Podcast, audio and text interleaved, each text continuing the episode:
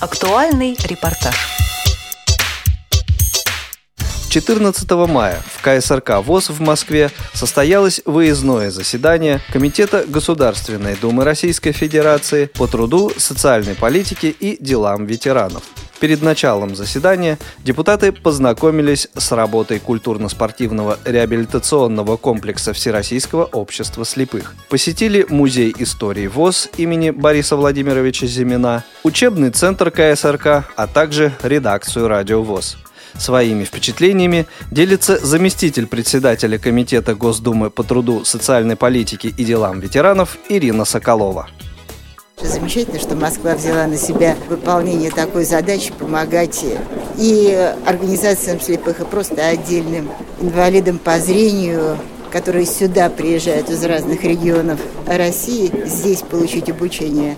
Но очень хотелось бы, чтобы подобное было как можно в больших регионах России. То есть вот для Петербурга, ну, мне кажется, это под силу повторить то, что есть здесь.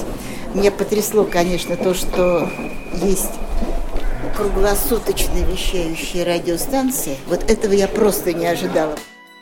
Первый заместитель председателя Комитета Госдумы по труду, социальной политике и делам ветеранов Алла Кузьмина также с интересом отнеслась к деятельности Всероссийского общества слепых. Мне это особо интересно и значимо, потому что в 2007 году Всероссийское общество слепых стало лауреатом премии а, фонда «Семья России», которую я возглавляю.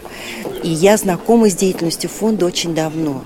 И вот за эти 8 лет я увидела, какая огромная работа проводится сотрудниками фонда, сколько сделано, сколько много инноваций, какое количество людей прошло здесь обучение и реабилитационные программы. Поэтому я безмерно благодарна и всем сотрудникам, и руководству Всероссийского общества слепых, потому что та работа и социальная поддержка, которую они оказывают семьям, где и дети инвалиды, и взрослые, и те, кто совершенно недавно, случайно потеряли зрение, сколько делается это так важно, потому что э, люди, особенно которые живут в отдаленных регионах, они не могут получить порой и информации, и тех средств необходимых сегодня для того, чтобы они себя чувствовали свободно и э, проходили вот этот период реабилитации более быстро. А буквально за небольшое количество лет, ведь сколько много новых программ.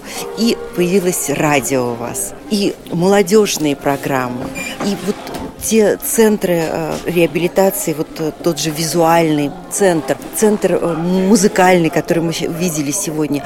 Очень интересная программа – это адаптации в пространстве. Вот то, что нам сегодня было представлено в плане программы вот GPS для слабовидящих. Это, конечно, очень важно, и я желаю только успехов, удачи и ту поддержку, которую мы можем оказать как депутаты, мы конечно, будем стараться делать, но нам нужно как можно больше инициатив именно от э, и сотрудников фонда, и от центров, которые находятся в регионах, для того, чтобы понимать, что сегодня еще может сделать государство, для того, чтобы эти программы жили и людям было легче адаптироваться в нашей социальной среде о выполнении социальных обязательств в нашей стране, а также о своих впечатлениях от посещения КСРК ВОЗ рассказывает председатель Комитета Госдумы по труду, социальной политике и делам ветеранов Ольга Баталина.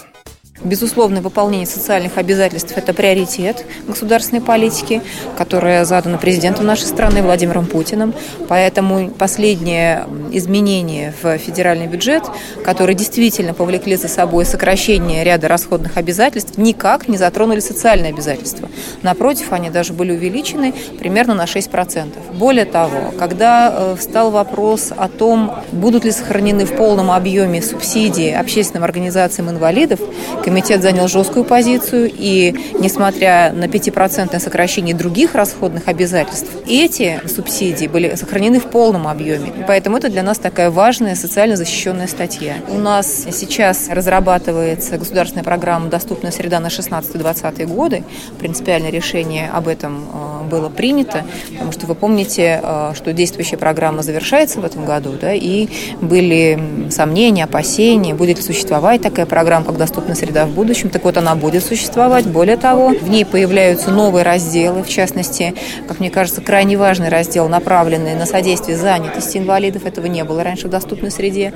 Меняется подход э, в рамках программы к вообще понятию доступности, потому что раньше все-таки доступность рассматривалась через призму физической доступности, то есть возможности войти в здание. И поэтому приоритет отдавался строительству пандусов, расширению дверных проемов.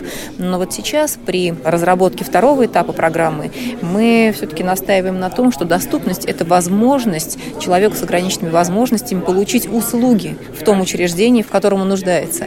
Поэтому если мы говорим о театре, то доступность не в том, чтобы человек мог войти в театр, а в том, чтобы театральная постановка была адаптирована к его потребностям. И доступность учреждений дополнительного образования не в том, чтобы мама могла привести ребенка, а в том, чтобы там был набор кружков э, и секций, которые этому ребенку были бы доступны, исходя из особенностей его здоровья. Вот этот подход принципиальный, он заложен во втором этапе программы «Доступная среда». Ну и там много важных новаций, потому что мы ратифицировали конвенцию правам инвалидов, эту ратификацию также вел наш комитет.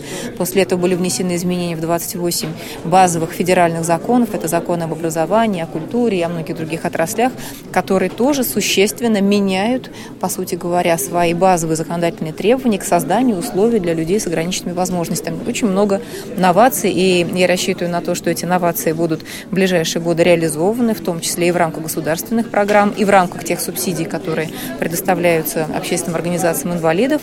Ну и мы почувствуем эти изменения. Мы знали, что возможности человека безграничны, и что люди не обладают ограниченными возможностями. Напротив, весь вопрос в том, как их раскрыть. И мы увидели, что вот этот потенциал, которым сегодня располагает Всероссийское общество слепых для раскрытия таких внутренних возможностей, он, конечно, колоссален. В человеке очень многое заложено изначально, и даже отсутствие зрения или слуха, или другие нарушения здоровья, в конечном счете все равно не влекут утрату работоспособности, интереса к жизни. Все это можно сохранить, если рядом есть такие надежные партнеры, друзья, которые готовы помочь, обучить, предоставить интересные спортивные спортивные или занятия, возможности для творчества, которые мы сегодня видели, конечно, это просто потрясает. В заключение Ольга Юрьевна высказала свои пожелания всем слушателям Радио ВОЗ. Я пожелала бы слушателям жизненного оптимизма, потому что жизнь замечательная штука. Она, конечно, когда-то завершается, но то, как мы ее проживем, зависит в конечном счете от нас. И от того, будем ли мы верить в свои силы, а, будем ли мы своими силами поддерживать других людей, будет зависеть и то, как эта жизнь сложится.